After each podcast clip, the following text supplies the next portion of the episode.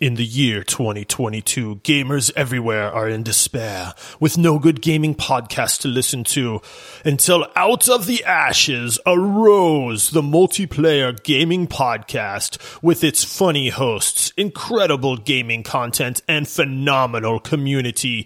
You too can be the hero the world needs by heading over to multiplayersquad.com and helping support the show. Now let's hear from our champions in this incredible episode.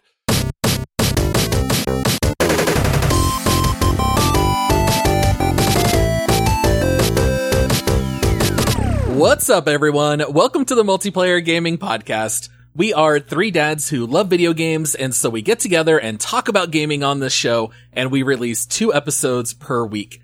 If you want to bump that up all the way to four weekly episodes, and if you want to help support this independent podcast, head over to multiplayersquad.com to see our Patreon page.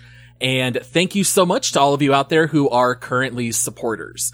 Please make sure to rate our show five stars and leave a written review if your podcast app allows. And you can also find us on Twitter and Instagram at multiplayer pod. I am your host, Paul, and joining me is the man whose beard changed the face of gaming forever. It's Josh. I love that my beard is getting like its own personality going. I, and, and what's funny is I I had to go with the summer beard. It's getting hot in mm-hmm. Arizona. I cannot carry the Kratos beard into an Arizona summer, and so I'm I'm clean cut beard man right now. But Yes. I, I, I'm all for this, man. I maybe I need to like put my beard on Instagram. Yeah, it doesn't matter. Your summer beard would still be like the most epic beard. If I collected all of my beard trimmings of my entire, hopefully 92 to 94 year life, I might be able to spirit gum on what you have right now. Josh, you said exactly what I was going to say. I think you need to make a Twitter page or something just for your beard. I think it deserves it at this point. And then we have the man whose immaculate style and smile also changed the face of gaming forever. It's Michael. My, um, man, you're a poet and didn't know that was great rhyming there. Unfortunately, my smile does not have. I'm still on. I'm still on Josh's beard right now. Like I can't. I'm like my smile doesn't look complete because I don't have this beautiful man mane around That's my all face. right. But You know what you do have, Michael? You have a face meant for podcasting. that's true. That's Yes. why I do this. Oh man. All right. Today is a bonus round episode and we are going to be looking at watershed games that changed the gaming industry forever. So we are talking about games that were so influential that future developers and publishers had to copy certain elements from those games. So we're talking about those major games that kind of took the industry one way or another and there was no looking back. So if you want to think of it as watershed games, most influential games, that's basically what we're going to dive into today. Although before we jump into that content, Josh, I think you've got a couple of reviews people have left. Da da da da! we broke 300 reviews. Thank you. Where's the confetti? I, th- Where's the th- It was there. Did, did the, could the listeners not see it? but yes, we broke 300. Actually, we have like 301 uh, as of now. So to everybody that has left us a review, thank you very much. They are still rolling in, and don't get me wrong, we hit that landmark 300, but we want more. So Yeah, we're going to call this the sequel to 300, which is This is Sparta. No, that, that's called 400. So. So please keep them rolling in. We're going to keep reading them on the show, and I'm going to read a couple. These are good ones, man. This first one comes in from Lord Bob of the Jungle. And it is titled, Paul's shaking his head already. it's titled Pancakes All the Way. I started listening to this podcast when it was in its infancy and watched it grow to have some interesting perspectives and great takes on some of my favorite games. Not sure why it took me two years to write a review. I don't often expect to be able to listen to a gaming pod with my kids, but the family friendly nature of this one is so refreshing. Because I listen to podcasts while driving, I often hop in my car to just drive around the block with my kids and appreciate the awesomeness of this show. While I miss Todd, I love the addition of Michael. Having three hosts allows the conversation to have a larger perspective, and I actually appreciate when the guys disagree on some of their takes. Did I mention how awesome Michael is? Michael is great. Thank you for adding Michael. He's amazing. Also, Team Pancakes and 80s music win my heart. Yes. Now, I would like to say this review is 90% accurate, other than the Michael part. But right, right. I'm not sure if Michael's 90% accurate myself, but that's amazing. I love that. That's, that's That's- uh, pancakes Hey, man. and 80s music are perfect. you're making you're making fans already, which is great. So, Yeah, huge, huge, huge fans. all right, and then, Who was that written by? Lord Uh, Bob, aka uh, Michael the Butler. Mike Michael the Bootler. I don't. I don't I wonder, I wonder, I wonder who wrote that one. That was that was really good. Hey, But- got us over 300 though. Really good job, Lord Bob That's the Jungle. awesome. All right, here By we the go. way, I, I can't believe that Michael is a co-host on the show and had not yet left us a review. Episode in and episode out, we're begging everyone to leave a review, and Michael finally got around to it, which I really love. So I thank you, thought- Michael. I thought that I did too. That's the funniest thing is I'm looking back and I remember I remember I tried to leave a review. Um, and at one point there was like there it was it was a funny thing. I tried to do it on my computer and there was a word captcha thing or whatever where I couldn't get through it and I was like I'll come back to this later. I'll just handle it later on. And then you know Lord Bob of the Jungle took over my mind and pancakes and pancakes and No. 80s music for life. For clarity, yes, this was Michael's review. He actually left this review for the show, and yes, we know that. But it is a great lesson in the fact that if you're listening right now, you probably have heard us mention leaving reviews and have not left us one. So don't be like Michael, who is a host of this podcast. Don't be a Michael. And forgot to leave a review. Please take the time to leave us one. It really does help the show. This next review is a legit review too. So Is it? yeah, let's hear it. Let's all hear right, this one comes in from quite a tool who uh, recently I do believe I've seen them in the Discord server. So thank you for joining the community. And it's titled "Great Podcast." This one's a long one, so strap in. Funny dudes and family friendly. Occasionally wrong opinions about games. Five stars. I'll take it. That's Thank you. Quite a Tool, who's also a Patreon supporter. I was going to say that too He's a Patreon supporter. That's Yeah. awesome. Yeah. That one's not me. That's actually quite a tool. So Yep. So awesome. Thank you for that. And you know what? Hey, we I, I love the little jab that's wrong opinions about games. Uh, that's the beauty of this of gaming and this podcast is everybody's got different takes, and that's why we're we're glad to be able to give some different perspectives uh, on things. So thank think- you to everybody that left a review, including you, Michael. Thank you. And I, I think that's the literal point of the Discord is like to say, hey, do you guys disagree with some of our takes? Tell us about it. Let's talk about it. Let's maybe you'll change our minds. Uh, probably not because our minds are let's awesome. Old. Um, yeah, old, so we're stubborn. Old. Can't teach an old dog new tricks, right? Oh man. Well, yes. Thank you so much for leaving the review. And for those of you out there who haven't done it yet, please just take a couple of seconds. We can see the number of listeners on each episode and it's certainly greater than 300. We know that only a percentage of you guys have left a review. So we would really appreciate if you could just take a couple moments and knock that out and then come back to the episode and finish it up. All right. So are you guys ready for this bonus round episode? I think we all have a list of influential games. We shared a little bit of info, but we didn't really talk at all about this. I know I'm really excited to dive into this topic. How are you guys I. I am super hyped for this one, man. The second we started talking about this one, I got I got pretty amped up. So I I it's going to be glorious.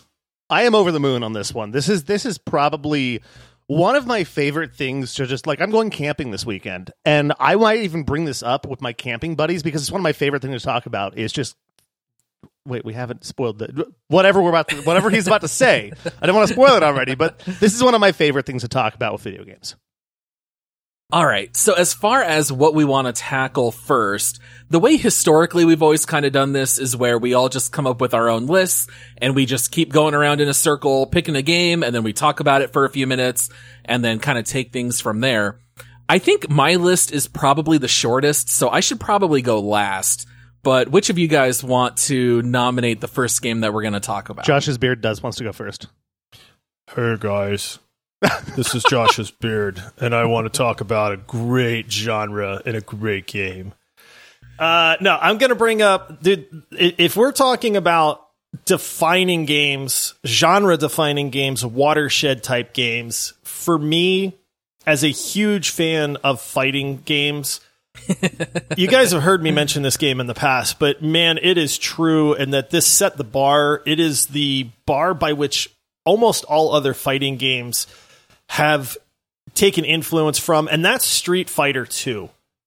Now, Paul, I know that you love Mortal Kombat and you're a fan of Mortal Kombat, probably mm-hmm. more so than Street Fighter 2. That is correct.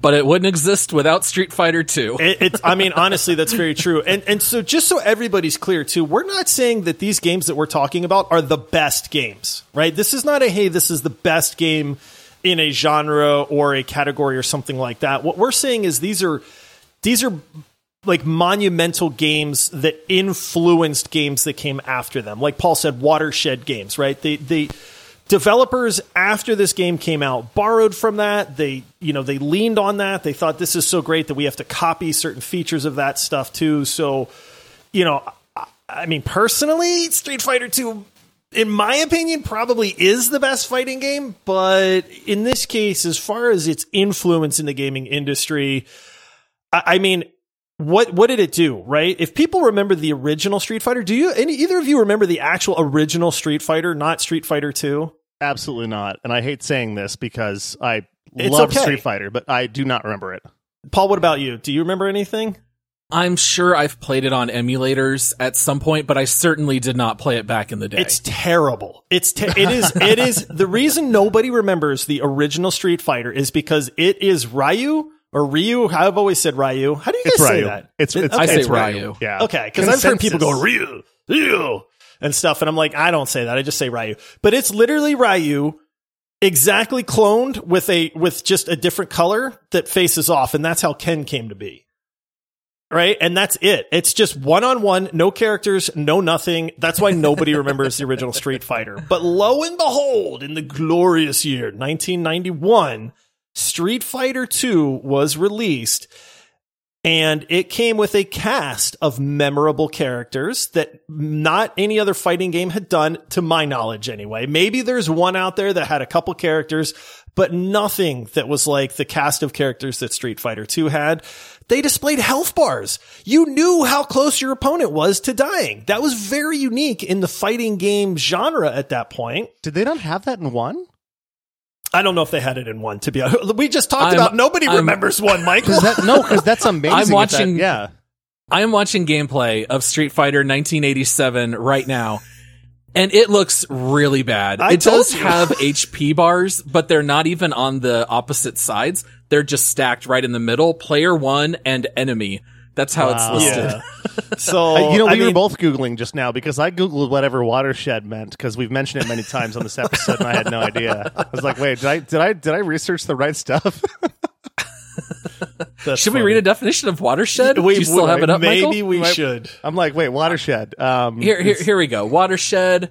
Uh, it's an area of land where all the water that drains off it goes into the same place, that that was not it. Let's which try is not one. what we're talking Welcome about. to ecological gaming, guys. Oh man, yes. Watershed definition. Let's see here. We would define it as an event or period marking a turning point in a course of action or a state of affairs. So yes, things that just change That's the ultimate what we course. said. Makes That's a lot of exactly sense now. what we I'm, said. I'm so happy I googled the right stuff when I prepared for this episode and wrote Oh, my man. notes. Michael's like, so the wetlands. Yeah, like I was like, ooh, Google Images is very different from the Google search or Wikipedia search with with uh, with oh, watershed. this so this episode went off rails real quick. it's the best Yeah, it, episode it ever, did not guys. take long. Yeah, So yeah, you know, getting back to Street Fighter 2, I think the thing about this game is like it was so influential in the arcades, which is I think mostly what we've talked about in the past with Street Fighter. This was when you would have everybody line up and if you won your match, you stayed on the machine and if you lost, you had to give up your place. And so it was almost like in-person tournaments, if you will, in the arcades. And we had so many fighting games come out in the 90s because of how immensely popular Street Fighter 2 was. We got all the Mortal Kombats. We got Primal Rage. We got Killer Instinct. We got, I, I even did a quick take episode about fighting games and even games like One Must Fall, which was like a robot fighting game marketed for kids because the Street Fighter games were a little bit more adult. And this extends all the way into Super Smash Brothers. You know, we still have fighting games that are coming out today, like the Nickelodeon whatever brawl game that they have. You know, these are games that are still being made today, and it's all because of how much Street Fighter 2 popularized the genre with very fast action and quick, precise movement. I think the technology was first ready for that when Street Fighter 2 came out, which is why the old fighting games just look so bad. They look slow. They don't look very good. Street Fighter 2, I think, really took advantage of that technology. Yeah, it's funny you mentioned because um, when you look at the three of us, we actually all have a different uh, watershed favorite uh, fighting game. Uh, Paul, yours was Mortal Kombat, right? Yeah, yeah, absolutely. Josh, Street Fighter yours 2 Street came Fighter out 2. when I was six years old. Yeah, and I mentioned in a previous episode how much I love Soul Calibur, which thank you, Street Fighter 2. I tip my hat to you because Soul Calibur, you would not exist without Street Fighter 2. And that that's a huge thing. And and I mean honestly, Tekken, right? So this was like the oh, yeah. glory Little days, the glory yeah. days of fighting games because Street Fighter Two came out in 1991, and it turned everything upside down as far as as far as the the fighting genre goes. Right? You had Mortal Kombat came out the year after that, so 1992. Tekken, the original Tekken, came out in 1994. Uh, Soul Calibur, I feel like came out a little bit later. If I had to guess, I would say that's 95 or 96 because I maybe even a little bit later on that one. I loved Soul Calibur. But it's interesting because Tekken and Soul Calibur went with the 3D aspect where it wasn't on a 2D plane and you could actually, you know, circle around your opponents and stuff like that. And so you saw where other fighting games were trying to continue to kind of revolutionize what Street Fighter 2 started, but what followed? The cast of characters, the unique characters, the unique move sets, all of the special moves that each character had. Like that's to me what I really loved about those style of fighting games is I was a kick butt Ken. I could not be beat if I was playing Ken. Like honestly, I was at the peak of my game, but the goofy thing was you'd see some guy and he'd pick Dhalsim you know, the, the yoga guy and you'd be like, Dhalsim, what? And then that guy would destroy Right. me. And I'm like, where did this guy come from? Nobody plays Dhalsim. Like, what are you talking about? And, and that's what I loved about it is there was a character for everybody. People would gravitate towards certain ones. You think you would know what to expect and then you wouldn't. And I, I love that aspect. You never know what you were going to come up against. I, I totally understand why you would pick this one, Josh. I think there's no denying that Street Fighter 2 left its mark on the gaming industry. I mean, people still play Street Fighter 2 and you'll still see articles and things where they still do tournaments and there's still this huge cult following even all these years later. Um, all right. So Michael, I think we are now onto you. What you got as one of your watershed games? It's so hard um, to pick because I have a long list and there's no way we're getting through this, um, my whole list. And they're all like, all of my games are near and dear to my heart. But, excuse me, my favorite gaming style is RPGs. We can agree with that. We've talked about it a whole bunch. And my favorite subgenre of RP, of RPGs is open world. You know, Yep. we just did our Elden Ring um, uh, episode a while back, and Elden Ring would not exist probably, along with Skyrim, Oblivion, which is my favorite RPG of all time, without a little tiny Rockstar game called GTA 3. Grand Theft Auto 3. A lot of people don't know mm-hmm. this. I didn't know this, but it really was the first like popular open world game. It was the first one to say that hey, we're going to have side quests and side stories and sometimes you're not going to know your progression. You're not going to know where you're supposed to go, which some people love, some people hate. But the idea is that it's open world. It's the first true open world game where it's what do you want to do? Where do you want to go? And just go do that. And it, all the side missions, which unfortunately is a bad thing for me because I've talked about how many times I have not finished a video game. And I have 400 hou- Elden Ring's a perfect example. I have 52 hours in Elden Ring. I didn't kill the first boss because I was like riding bicycles all over town. There's no town or bicycles in the game, but it's a figure of speech, guys. Roll with me. Um, but I was all over the place with the side stuff. I just wanted to go explore the world. And so GTA 3, thank you for kind of being a bad thing for Michael Butler and also kind of being a good thing for the rest of the world. Yeah.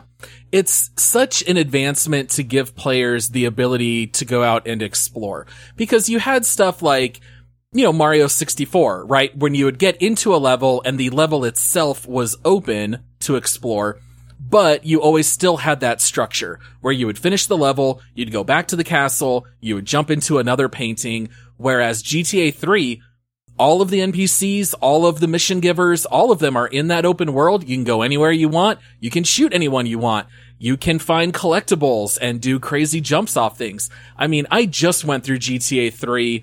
Uh, unfortunately, I hate to admit, I did buy the remasters from Rockstar and I went all the way through and beat GTA 3. It's still one of my favorite games to this day.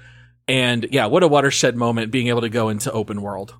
I feel like GTA 3 it, like yes, I agree with you in the RPG nature of that. You know, you're you're progressing your character, you have quests and things like that. A lot of people look at GTA 3 as the defining game for the sandbox genre.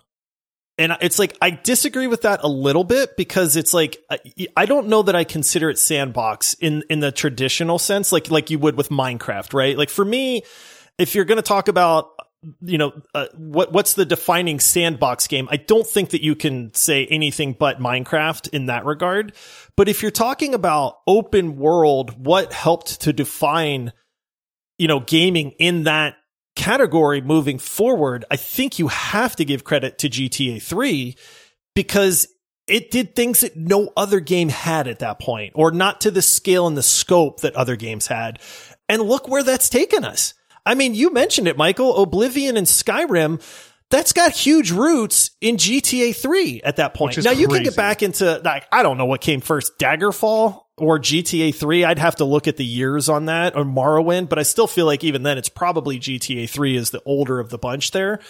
Um, but yeah, I, am with you, man. I think that that defined uh, th- like a lot of the future of gaming. And the GTA series moving forward has just exponentially built on that amazing foundation. It's funny you mention Minecraft because I famously have not played Minecraft. I say this because I'm a famous At person like now ever? because I'm on the greatest podcast ever, um, and so I'm calling myself a famous person. But I have never played Minecraft. I've watched it a million times. My kids played it. Like I feel like I've played it because I've watched them play it so many times. But with I think Minecraft is almost even like a, a subgenre of sandbox because you literally don't have anything you have to do. Whereas GTA 3, what I think it did was said you don't have to progress the story with the missions that you're supposed to do in the main storyline, you can go do other missions too. So you kind of bring up a good point that makes me think right now, like, is Minecraft a subgenre of a sandbox? And is sandbox? I'm starting my head's about to explode on me trying to think about what I actually think sandbox actually means at this point. I'm gonna watershed that on Google real fast um, and type it out. yes, proper proper usage of the word. Nailed it. Uh, well, I think GTA 3 is a watershed game for other reasons as well. I remember GTA 3 being the first video game that I ever played that had famous, well-known movie stars who were voicing the characters. And I feel like GTA 3 was one of those first games that had the money to throw around to hire voice talent like that.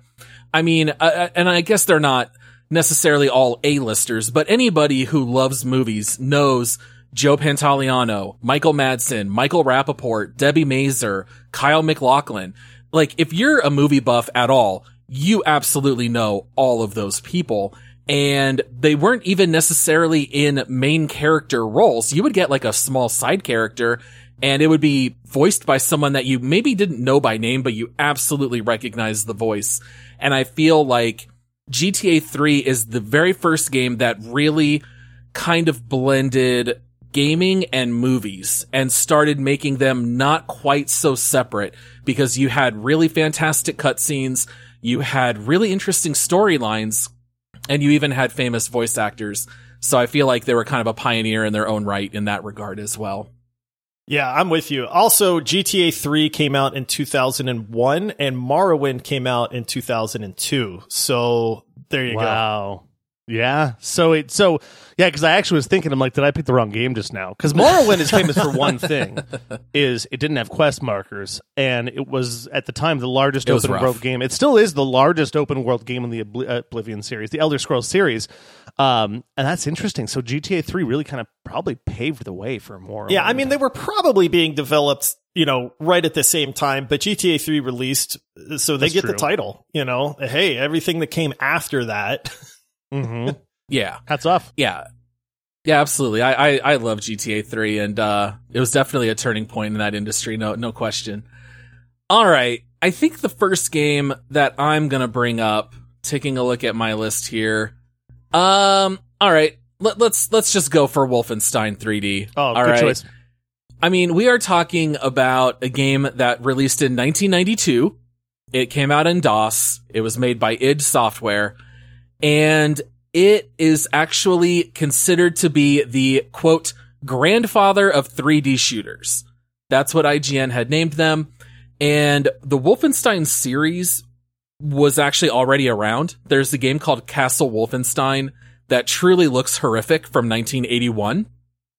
And what they decided to do was to take that game, but instead put it in a 3D world where you are looking through the eyes of the main character. And while Wolfenstein was not the absolute first to do it, this is the game that is seen as the beginning of the FPS genre. This game was very successful and it d- certainly birthed things like Doom and then going out to every FPS that you know today. Uh, I think we probably would have gotten there anyway, but Wolfenstein 3D is the game that just lit that match and totally set the whole industry ablaze. I mean, FPS games, I'm pretty sure are the best selling games today. And this was the very first one that was popular. What's weird to me is when most people think about the shooter genre, the FPS, you know, Wolfenstein was the start of all of that. But what's odd is that if you ask the majority of people out there and you say, Hey, what was the first major first person shooter that gained huge popularity? What do you think 90% of people are going to say? Probably Doom. Doom. I don't think you're going to get that many people saying Really? Doom. I think, I think people will. our age, people our age no. knew Wolfenstein when it came out. But see, out. that's what I'm saying, right? I I don't. I'm not disagreeing with you at all. I mm. just if think people who that- are like 25 and younger Right. might say Doom, but I think people in their mid to late 30s and in their 40s, I think they would say because Wolfenstein. I played Wolfenstein. man. you know, I that was I. I feel like I was eight. When did that come out? uh, 92. Ninety So two. you- yeah. Okay, so I was four. no, ninety two. were born in Oh, oh, I'm 1988? sorry. I thought you said eighty two. Ninety two. So I was I was like, wait a minute. You're how old no, no, no, no, no. So okay, I, I'm a little bit older than that, guys. We know So, your we know your beard is like fifty something, but we think So- you're like in your thirties, right? I was, yeah, sure, Michael. Yes, absolutely. so I was works. 14. Well, I mean, think about, you know, I'm at the heart of like teenagerhood and Wolfenstein releases and I go, dude, this is the greatest thing ever. I'm blowing up Nazis. you know what I mean? Like I'm knocking, I'm opening doors. You didn't know what was going to be in a room. And there's a captain and some soldiers and stuff like that. And then you're like, oh no. It- it- you know, so Wolfenstein absolutely started the genre. And I'm with you in that, yes, I think Doom was what brought it into mainstream popularity. But Wolfenstein has to get its due in that regard because I think Doom made it better for sure. But Wolfenstein was the OG in that regard. I think Doom really only gets more credit sometimes it, because it did sell more copies. You know what I mean? It was it was the first one that blew up like it blew up, but Doom would not have existed without Wolfenstein. I mean, maybe it would have at the same point, but I think Wolfenstein really is what made people look at these games, uh, the the FPS genre, and say, "Hey, you're onto something. This was good." Yeah. And I love the way it was structured with each level that you went. I think because I think it was subterranean, so you were going down. But in my mind at the time, you know, ten year old Michael was going up. Um, where level nine was like, oh man, now I'm on level ten, and it's gonna be real hard and real rough. Uh, you know what? True story. Um, because I think you guys have said all the stuff that I would want to say about Wolfenstein, except for one thing. I got Wolfenstein Youngblood a couple of years ago, which is a really really fun co-op it. shooter. I liked it a lot. There's a Wolfenstein emulator inside of Wolfenstein Youngblood. Oh, that you can play. I That's think I funny. have like 12 hours in the emulator and like 8 hours in the main game because I don't own Wolfenstein 3D. So I kept playing the Wolfenstein game in the Youngblood emulator. I mean, that just shows how how amazing it was. I will say that I think Doom aged better. Like I know that Wolfenstein released some, uh, you know, recent releases. Was it uh, Colossus or what, what's the most recent Wolfenstein? It was good, man. Graphics were amazing. Gunplay was great. I can't think of the name of it. I, I want to say it was Colossus or something like that. But I think you're right. um, but Doom just got better and better and better. And I think maybe that was because of the mainstream popularity and people said, Hey, we want more Doom. And at that point, they didn't either, they didn't know about Wolfenstein or they just didn't care at that point. Well, Um, id Software stopped. It's the only Wolfenstein game they ever made. All the others are made by other developers. That's right. Yeah. So they licensed out the Wolfenstein name to other companies. So id actually made Wolfenstein 3D. Then they made Doom. So, you know, they're both made by the same developer. And then they stuck with making their own Doom games where like Doom Eternal is made by id, but all of the Wolfenstein games are, are, you know, licensed out.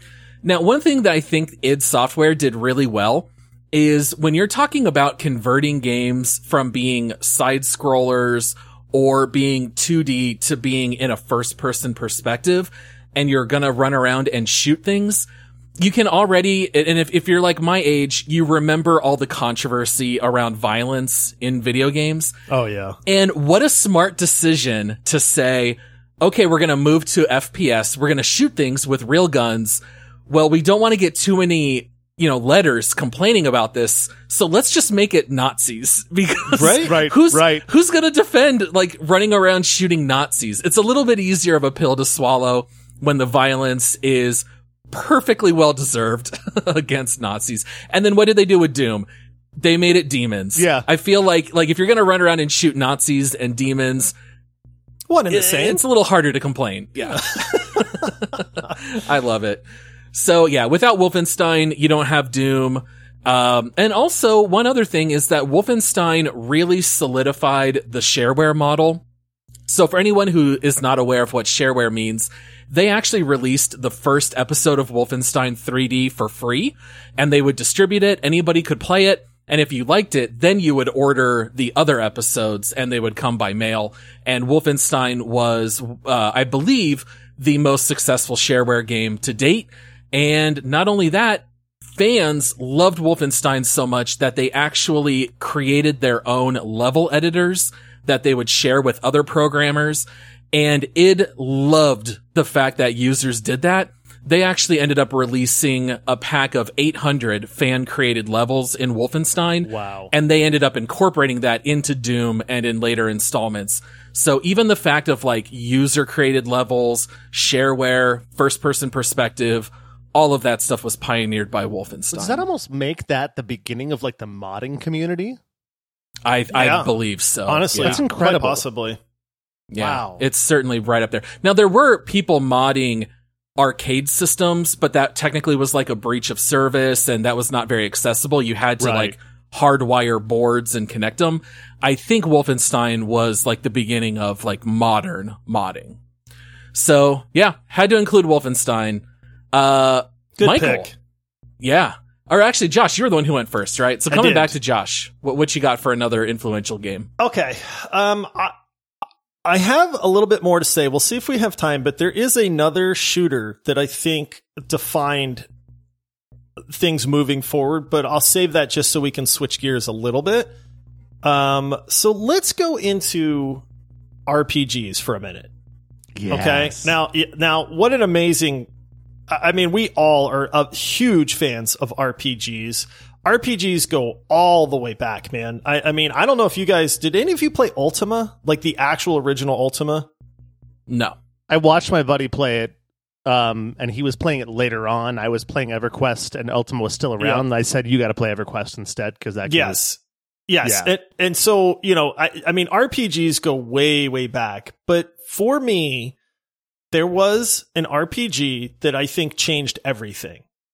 And it brought RPGs again into the mainstream. It did everything you could possibly want an RPG to do, and that is Final Fantasy VII.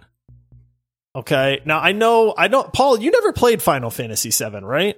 Oh yeah, I've played it. Did you? Mm-hmm. Oh, the the mm-hmm. original? multiple times? Yeah. Okay, I couldn't remember. I thought I, I had- I, thought you had mentioned maybe you didn't play it, but No, I I did not play it like in 97 or whenever it came out. I probably played it around like 2000, 2001. It was a couple years later, but I, I definitely okay. So it. Michael, maybe it was you then. It was, and I'm guilty of this. This is one of those things that I do is that I take things that I've always wanted to do, like watch The Godfather. I watched The Godfather for the first time my entire life a year ago. And I take these things and put them on such a high pedestal. And I'm like, the Final Fantasy VII is on a pedestal. I'll play Oh. it someday, but I don't know if I want to do that right now because It I would know- be terrible. It would be terrible today. Which is You- terrible. You missed I've your waited window. so long. I, I'm bringing that window back. We're You know, remastering it. it's got, it's it got a remake. Yeah. It, it does have a remake, which is really But only good. part of but it, right?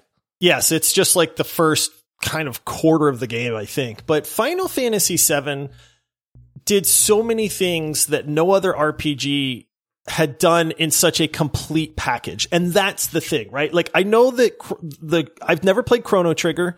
I know that there's a lot of people out there that have said, "Hey, if you're talking about Final Fantasy being, you know, a watershed type game, then you can't leave out Chrono Trigger." I hear that a lot, but I've never played Chrono Trigger because I was so involved in Final Fantasy VII. but I mean, right.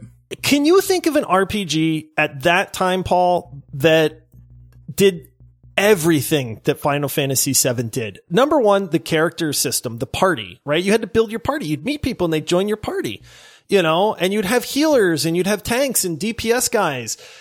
It, I mean, we could spend an hour talking about the casino part of Final Fantasy VII. I spent Sure. days in the casino grinding. I, I don't even know what the credits are called anymore. You know, Saul was it Saul? Maybe that's a different game. Or all the chocobo content. The. Chocobo content, the the summons, like that was the real thing that, let's be honest, set Final Fantasy VII apart. Was you could get these massive summons that would do this huge cinematic you know, and then it uh, would help obliterate the enemies in that game. And I remember grinding for weeks to get like the Neo Bahamut guy that was the dragon that would go out into space and then would like rear back and do this omega blast all the way down to the planet. You'd see it and it would hit all the enemies and just light them up and stuff like that. But you know, the materias that you could play that part of it. I, I mean, there's so many aspects of Final Fantasy VII. I think that RPGs that came after that, honestly, in a way, they could not duplicate everything that Final Fantasy VII did on that scale. So they didn't try. What they did is they said, Hey, you know what? We're going to take pieces of this and we're going to use them. But I think it was an absolutely defining game in RPGs. I'm a huge fan of turn-based RPGs. So, you know, obviously the combat in Final Fantasy VII was amazing. The story, you know, we we talked a long time ago about games with super memorable moments, and I don't remember if it actually made that episode, but you know, there's there's a super emotional moment in Final Fantasy VII. I'm not going to spoil anything because they're doing the remakes, and I don't want to ruin anything. You know what I mean? But it's one of those. I just I, I love everything that it did when that game was out. There was absolutely nothing like it that that was out at the time and I love what it did for the RPG genre moving forward after that. The Electronic Gaming Monthly magazine actually is on record by saying that Final Fantasy VII taught gamers, quote, how to cry. Yeah. And so they were citing that as being Wow. like really influential. And GameStop, GameSpot actually named it the second most influential game ever made back in 2002. So it certainly left its mark, no question. If anybody wants to learn how to cry, just sit down with me sometime and l- watch Love Actually. I'll show you how to cry. but that's the sad thing, right? Is you can't it, today. I don't think you could go back and really enjoy Final Fantasy VII. I think it's going to be way too dated. The remake is super good, but it's only a portion of the game and it doesn't capture all the magic because you had to experience it from beginning to end to truly understand the grandeur that was Final Fantasy VII. And I don't think you get that with the remake. The remake is great and it's super fun and I highly recommend it to people that are interested. But Michael, I, I like I fear you missed that window because Well, I now- don't think it would hold up today. What is so dated about it? Is it is it the old 3D graphics? Because I, I play some old turn based games, like I think Heroes of Might and Magic 4. I load it up still sometimes. Oh, I love and those games. It does not even scale to a 16 by 9 monitor. Like it's an old 4 by 3 CRT and it looks terrible.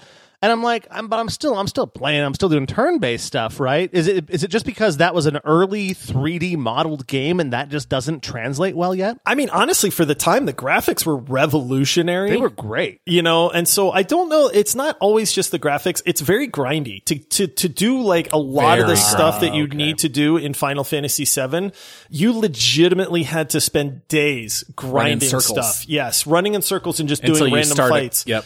You know, or doing or hoping for a drop, a materia drop, so that you could get one of those amazing summons. I mean, for a completionist like you, I feel like Final Fantasy VII probably had two, three, four hundred hours worth of content, like legitimately, to where you know, I I think to today's day and age, it's probably just too grindy for a lot of people. You guys would never see me again because I am Yeah. a completionist. you would like never like they're just like, hey, we're supposed to record the podcast. What's Michael doing? You go look on my PlayStation emulator or something like that. Like oh, I was playing Final Fantasy VII for like the 60th hour in the last week. Yeah, Yeah.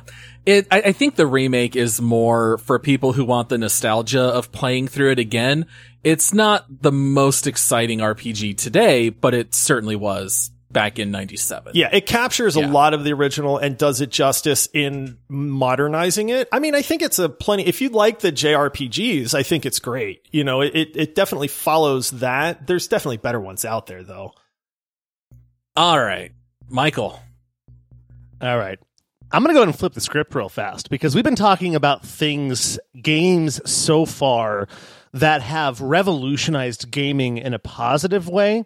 And I'm actually going to kind of break the rules, but I'll be quick about it because I'm going to bring up two games real quick that actually destroyed the gaming industry at the time. I love this. Yeah. Influential in a bad way. Watershed influential in negatively. a bad way. And yeah, Yes. ba- it's a negative watershed. The watershed has like creaking wood. It's not holding water well at all. The water is just on the ground. That I'm sorry, I'm just googling watershed pictures again, and it's just sheds of. all right, so the first one is ET, Oh, the extraterrestrial. and the second one is Shenmue. And what I'll do is I'll just really quickly say how they destroyed what they were doing at the time. So ET, of course, was like one of the biggest movies in history. Still it love that basically, Uh, it's great. It's great. It basically put Steven Spielberg on the map, right? That was, that was Spielberg, right? Yep. Yeah, he had already Ja- done Jaws. put him on the map, but Spielberg, but Yeah. that was like, you know, you know how it ET is with a lot of- solidified it. yeah, one, some of those great directors, you see something they do that's amazing, and they do one, they're one and done. Well, and then ET came out, and they're like, maybe the Spielberg guy's a big deal. We need to get this ET game, Atari says, out by Christmas. We need it out by Christmas, and we're going to throw so much money at it to make it out by Christmas. They, I think they took a different game and just like called it ET and threw things on top of it, and it was so bad that it literally made Atari go away. Like not literally. It was Atari was already kind of on a downward spiral a tiny bit.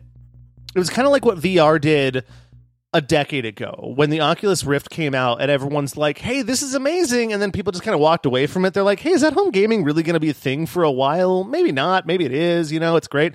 And then ET came out and people are like, "We're over it. We don't we don't want to go buy consoles anymore. We're not doing this." Which ironically enough paved the way for Nintendo because a few years later Nintendo came out with their NES system and the Mario Brothers and all that stuff and they're like, "Oh, wait, maybe we do want to come back to this and do have fun with it." And so ET destroyed Atari and just like Shenmue made Sega make a transition from being a console maker to just a software maker. So Shenmue cost $47 million to make. And when they were developing it, they were thinking, hey, Sega Dreamcast is coming out. It's great. It's going to be amazing. It's going to be the biggest thing in the world. And then unfortunately, nobody bought a Dreamcast. But because Shenmue was so expensive, it would have. They, they, there was a famous thing that they said that in order for Shenmue to actually survive or to make its money back, every single person that owned a Dreamcast would have had to have bought two copies of Shenmue. and so it destroyed Sega. And then Sega, you know, a few months or a few years, it was a very short time later, said, "Hey, uh, we're going to focus on making arcade games and we're going to focus on making software." And so that's my whole thing. I know I kind of went in a big circle there with a whole bunch of stuff, but these are two games that almost derailed. Like Sega before Shenmue was enormous. Sega Genesis, SNES. What else was there? Nothing Sony came out with the. PlayStation around the same time. The PS2 came out right when the right when the uh, right when the Dreamcast came out. And I think that might have paved way to Sony's success because at that time Sony could do no wrong and Sega could do no right. So, anyways, was- just wanted to throw that there. What was the documentary, Paul? I think you watched it. It talked about like a lot of the history of gaming, and they mentioned because they were talking about Atari, they mentioned Mm-hmm. ET, and they brought it up in that documentary. It was I think it's called High Score. High it's Score. on Netflix. Yes, Oh, it was I on love that. Netflix. Everyone And go they- really good it. series. Yes, and they actually go into the absolute downfall that was E.T. because E.T. had taken the world by storm as a movie. I still, to this day, remember watching E.T. in the movie theater with my parents. It's the first movie experience that I can actually remember. And I remember crying like a baby during ET. I thought it was the most amazing thing I'd ever seen. I mean, I was a baby basically, but so, and then I was a huge fan of Atari. I, my parents got us an Atari for Christmas one year. I absolutely lost my mind because it meant we could play games at home.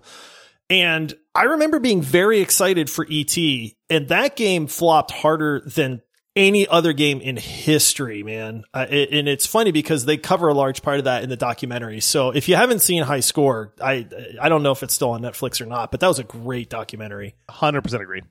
Yeah, I believe it's still up there. Uh, I was not born yet when E.T. the movie or the game had come out, but when you watch that documentary, you see news stories where they're basically saying, all right, that's it. We're going back to the arcades. The home gaming industry is dead. Like this is, this is the kill shot. And, uh, yeah, it's rather remarkable that Nintendo even was able to turn it all around single handedly. It's so weird to think that we almost like, almost missed and completely derailed the gaming industry. Whereas now today it's one of the highest grossing industries around. Like it makes so much money, even compared to like movies and stuff. It's, it's wild. It's crazy that games cost what movies cost and sometimes more now because you Yeah. think about it like what was entertainment? You go to Blockbuster Video, okay, uh, roll with me back to 1997. You go to Blockbuster Video, on the way back home you get pizza and popcorn or something like that and your whole family does that and the movies cost a ton of money and now you're like movies were a big event and now just like almost every game now costs as much as a movie costs. Yeah. The industry's so Well, big. Well, and even now, like Netflix gives you a new movie every single week. So it's like they just come rolling in and these games, on the other hand, take sometimes eight years or more. Like when we talked about Red Dead 2, you know, it's a game that costs $700 million. That's you know, movies are, aren't costing that much. All right. So let's see here. I think we're back to me. I'm taking a look because obviously we, uh, are already three quarters of our way through this episode. I think, hmm. What do you guys want to talk about? Do you want to talk about Team Fortress Classic or do you want to talk about Tomb Raider? Ooh, I've Tomb Raider. Tomb, Raider? yeah. All right, let, let, us talk about Tomb Raider. All right, so Tomb Raider came out in 1996. It was released on on PC for DOS and also on Sega Saturn. And Tomb Raider, I think, is such a watershed moment because it really popularized having a female protagonist. Now, I know that Lara Croft is not the first, right? You get the whole reveal at the very end of Metroid that Samus is actually a female character That was but cool. there is nothing about Samus that makes you think you're playing as a woman, right? It's, you're in a full suit. It's kind of almost like an Easter egg at the end of the game. And even then, if you get the quote best ending, like she's in a bikini. So it's like even objectifying women in the first appearance of women in video games. So, and, and yes, I know Lara Croft suffers from that a little bit as well. All right. I know that. I know but I feel like it was such a turning moment to be able to play a woman who's just going to run around and kick everybody's butt. This is not Peach being kidnapped and the damsel in distress being stuck in the castle. It's not Zelda getting kidnapped by Ganondorf who needs to be saved, right? You just run around as Lara. You're running around with these guns. You're shooting everyone. You are uh, just an, an action hero that also just so happens to be female. And I really love that. I thought it was really cool at the time. I'm really happy you brought this up because it, it really did pave the way for a lot of female protagonists. I don't even think maybe necessarily just for gaming. Like around that time period, there was a lot more female protagonists in movies and all that kind of stuff. But she wasn't, like you said, not a damsel in distress. I mean, one of the earliest video games ever that became popular was Donkey Kong, and it's like cut and dry. Like, oh, this helpless Yep. woman and this plumber Mario has to go up there and help this woman, and they did the same formula in Mario. And then here comes Tomb Raider, and Tomb Raider is like, no, no, no. First of all, this is one of the most amazing like like action heroes you've ever seen, and it's a woman, and it was amazing, and it was really fun to play. It also helps that the game was awesome. Uh, Yes. incredible. It was a super honestly, fun I mean, all uh, let, let's be They honest. The are. entire Tomb Raider series is super enjoyable, man. So you know that's that's one where they've done a very good job of just making those games an absolute blast to play. The original Tomb Raider was so much fun, man. I mean, this came after the whole Indiana, like the Indiana Jones trilogy. You know, had how we're not going to talk about the fourth one, but you know, the that whole thing had happened. It was still popular, even though you know this happened a while past that. But you, there wasn't a game that captured that feel like Tomb Raider did. You got to explore, you got to kick butt, you got to go up against these puzzles and these challenges and make these discoveries and stuff. And the, the game was just great.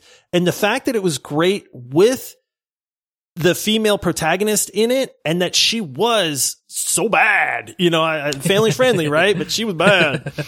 And, and you did get to just, you know, kick booty, man. And, and, like, I love the fact that they were able to do that in a game that is absolutely amazing and has carried the series to this, you know, into this decade, into the 2020s at this point. Still making them. Right. And they're making Yeah. them because they're great, you know, and they all feel, th- I mean, there's some similarities there, but I feel like they're all unique enough and they, they kind of, they add on to that, that, I, I mean, I, great pick, man.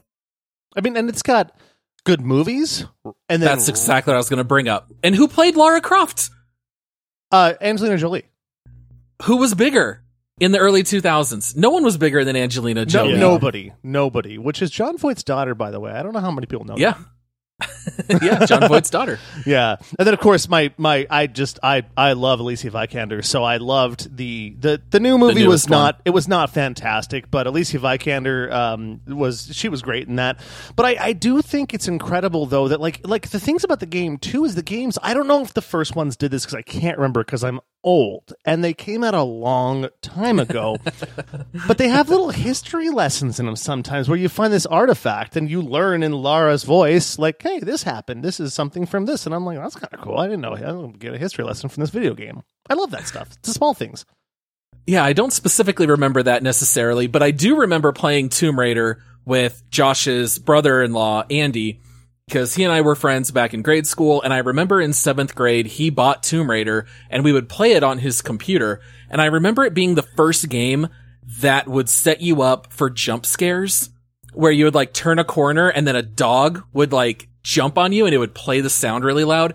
And I remember that being the first game that almost gave me a heart attack for, you know, 12 year old Paul or whatever at the time.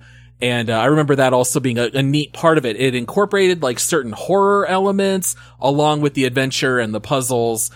And even though Lara may have not been like the most well drawn character back in 96. I do think over time they've done a really good job with that. Like she's a fully realized character. Um, I really love what they've done in that series. I buy every single Tomb Raider game because I think they're all absolutely fantastic. And sure, you know, Pac-Man stuck a little bow on Pac-Man and called it Ms. Pac-Man. That's great and fine. I feel like Tomb Raider did a little bit more for female protagonists to where you don't even bat an eye anymore, right? Like we've got games like Horizon Zero Dawn, Hellblade, Celeste, Bayonetta, Control. No one cares that you're playing as a female because it's no big deal. It was a big deal back when Tomb Raider came out in 96. I mean, even a small thing like I have two characters in Lost Ark. They're both female characters because different classes you have to play as a female and i'm never like like back in everquest i never made a female character i was like 17 years old when it came out and now i'm like i don't even think about it i'm like oh cool my mage is a female i'm gonna give her a cool name Yeah. So we are almost out of time. We have just a couple minutes left. Do you guys want to mention maybe like maybe give like a 45 second spiel on one or two games that are being left on the cutting room floor? ooh rapid fire i like this actually Yeah, I like rapid this. fire. I, I got to bring up Super Mario Brothers as far as the platformer genre goes. I, I mean, I, the reason I say that is because I played Pitfall, which was one of the Oh, actual original platformers.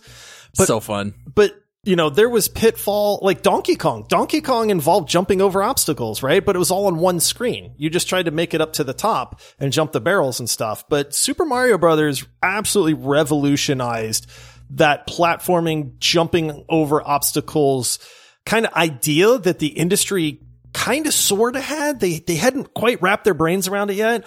And then here comes Nintendo doing Nintendo things and saying, "Hey, we know how to make this uh, an actual thing." And they gave you the freedom of that smooth side scroller and different levels that all had their own flair, their own flavor. You had missions, right? You had to go save the princess. You had bosses, you had Bowser and stuff like that. And uh, you know, I, without Super Mario Brothers, number one, I don't know that we'd have the insane popularity with Nintendo that we had back in the day. And I don't think that we would have games like Mega Man, like Celeste, like Hollow Knight, like all these other platformer games, and even some of the Metroidvanias, right? Because what's a big part of a Metroidvania is platforming to a certain degree. So I think it just it's it's hard to quantify exactly what Super Mario Brothers did for gaming. Um, I mean, again, we could probably spend an entire episode on it, but I mean, if we don't mention that in this, I, I feel like we would have missed out on something. So I have to bring it up. I know we're trying to move Completely quick, agree. so you know what you got, And great music. Yeah, honestly, Influential music too. Yeah. I want to see if Paul can go next because I'm going to challenge myself to get through six games in 60 seconds and Ooh. spend te- 10 seconds on each of them talking about how they changed the world. Okay. And maybe Paul will take one so that I can get 12 and a half seconds per each game. Well, yeah, I was gonna say good luck to you, Michael, because uh, I'm gonna bring up Team Fortress Classic, Ooh, which I, I don't think you Oh, had on yes. your list. So, Team Fortress Classic, and I think to a lesser extent, Unreal Tournament, both came out in 1999. And Team Fortress Classic is what I want to focus a little bit more on. It was made by Valve, which seemingly cannot make a bad game. All of their games are just amazing. And these were online matches between two teams. You had the red team versus the blue team. This game had uh, modes like capture the flag, territory control, escort a VIP. But what this game did as making it a watershed game is the fact that it included different classes that had completely different abilities where you played a different role based on what you selected. So they had uh, scout, sniper, soldier, demo man, medic, heavy weapons guy, pyro, spy, and engineer. And one of the cool things about that game, I'm not going to talk obviously about all the classes, but as the spy, you could disguise yourself to look like the enemy team and you could then pull out your knife and try to kill someone. And you could also feign death. So you could like be keeled over on the floor, wait for them to pass, hop up and shank them. And if we didn't have a game like Team Fortress Classic, we wouldn't have Overwatch or League of Legends or all of these games that have that built in. Uh, it's all because of Team Fortress Classic. And the fact Yeah. that the orange box came out having Portal, Half-Life, and, you know, Team Fortress 2. Um, and I don't remember which entry of Portal was in there. I think it was Portal 1, Half-Life 2, and Team Fortress Yep. 2, if I remember. But what a killer's row. Like that all time is, is the greatest, uh, It was- collection of games at the time. the. Orange Box was single handedly the best thing to hit video gaming because you got three absolutely incredible games that were all different for cheap, man. I actually had the original Orange Box. I wish I still had it. It'd probably be worth something. Probably, yeah. yeah. And was Half-Life the FPS you were it thinking was. of that we That's might run exactly. out? Yeah. It's on my list, and I was going to say, that, you know, it defined that first person shooters moving forward with the campaigns and the missions and the interaction and the set pieces. You know, like I mean, Call of Duty and these, you know, these games that use those amazing, you know, scripted events and stuff like that. A Half Life pioneered all of that stuff. Half Life also may be a dotted line to the fact that you know Valve made that right. Yep. Without Valve, we wouldn't have Steam, the Valve Index. We wouldn't have like if if Half Life was not such a successful series, would Steam even exist? I don't know, but I wish they'd make I more. Half Lives.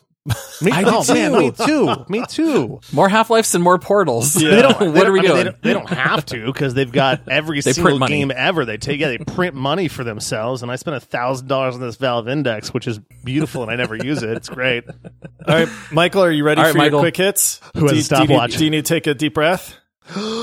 Oh no, I'm not doing Micro Machine Man. Since we're going back to oh. nostalgia, I can't do the Micro Machine Man. Nobody. I have a natural lisp and nasally voice, anyways. If I tried to talk that fast, everyone was like, "What did he just say?" All right, you got you got ten All right, we're, seconds to we're game. starting the timer. All right, here we go. Tetris, what it did for mobile gaming. Without it, the Game Boy would not have been a household success. EverQuest, because Josh is here, enough said. Yes. Just kidding. EverQuest, because it was, well, the first open world online game. It took what the other MMOs did before that and made it mainstream. And World of Warcraft, I don't care what you say, Paul, wouldn't exist without it. Gran Turismo, because it took the racing genre and made it real. You could upgrade cars. You could actually feel the stickiness of the tires in the game. It, it did so much on a different level. And the customization and graphics were amazing. Dance Dance Revolution, I don't want to talk about it because I hate it. I but that DDR. game was huge. It had done something that no one had ever done. It was responsible for Rock Band and Guitar Hero. And it added an element of exercise to gaming? What? Hold on, who are we? We're gamers. Ten, seconds. Oh, Gears of War because it added cover oh, style shooting, yes. and there was never, ever, ever. Oh, I'm gonna go 15 seconds over. I'm so sorry. Gears of War because because there was never so there there in any third person shooter. It hold on, Hit the gas. Michael. Hit the gas. All right, in any there's never been a third person shooter before it that had cover style shooting. There is not a single third person shooter after that did not have it. Boom, and it was co op fun. And Sim City because without it there'd be no Civilization, Total War, The Sims. I'm done. I can breathe. Well done. Very nice. You know, talking about Sim City, I do need to jump in and say, dude, that started like an, a whole industry by itself oh, between yeah. not just the Sim games, but like the Caesar series, the Tropico series, City Skylines. The Tycoons. I mean, you still have stuff Yeah. like Frostpunk that are still built on the same DNA as what you had in SimCity. yep. It's pretty cool. Yeah, that was a good list. Well done, Michael. I Yeah. agreed with a lot of those too. Am I I'm so glad now? you brought up Gears of War because that really changed a lot as well. I just didn't want to only talk about shooters. So Yeah, yeah, yeah, and then yeah. the but- Sim Sim City. I mean, uh, that's that's another one that I'm really glad we got to mention at least because Paul, you, you hit it on the head, man. It changed a lot in gaming. It really Oh, yeah. did. Even stuff like Spore and The Sims. I mean, The Sims 4 Spore. alone has probably grossed like seven trillion dollars or something by this point. It's been such a successful game. The Sims is the only game in it, the, Sims was the first game in a decade to knock off Myst as the most popular selling game of all time. So even Sim City couldn't do that, and it begat The Sims. So Yeah. yeah. And if you didn't have SimCity, you wouldn't have had The No, Sims. Myst so- would still be the highest selling game of all time. Just kidding. Everyone knows it'd be Still to this Minecraft. day. It's true. Um, oh, on, on, Gear, on Gears of War, though, yeah, one of the things is I, I felt like it was interesting being an imposter here, bringing up a shooter, but since I'm not an FPS person, Gears of War is technically a third person shooter, so I felt I felt honorable bringing it up. Oh, yeah, absolutely. Come on. Yeah, Gears of War rules. I, My I- aim is I not any better, series. All right. Well, we're keeping this one actually pretty close to an hour. I know we've been very chatty and we've been going really long lately, but thank you so much for listening. I know we were really excited to talk about some of these really influential games. And as always, we'll be back with our next episode on Thursday, breaking down this week in gaming. And the next deep dive will be Tiny Tina's Wonderlands, which we have been playing here the last week and a half. And I think that's it, guys. Anything else before we all say goodbye? Can we do another one of these? Because I feel like there's a lot more games that we could talk about. Yeah, I, I think I think you're right. I think we'd have to Maybe- cut out like my minute long spiel We though, should so I do can just take all those. For all our younger listeners that go, I don't know any of those games those guys were talking about. Maybe Oh, we'll do point. one where it's like of the last Modern. 10 years. Sure. I'm Yeah. down. We can always do a love it. part two and yeah, any, any only games that are in the 2000s or something, maybe. Yeah, good idea. All right. Well, thanks everyone. And make sure to check us out on multiplayersquad.com to see our Patreon page. And we'll see you all on Thursday. Happy gaming, everybody. Cheers, all. All right. See you, everybody.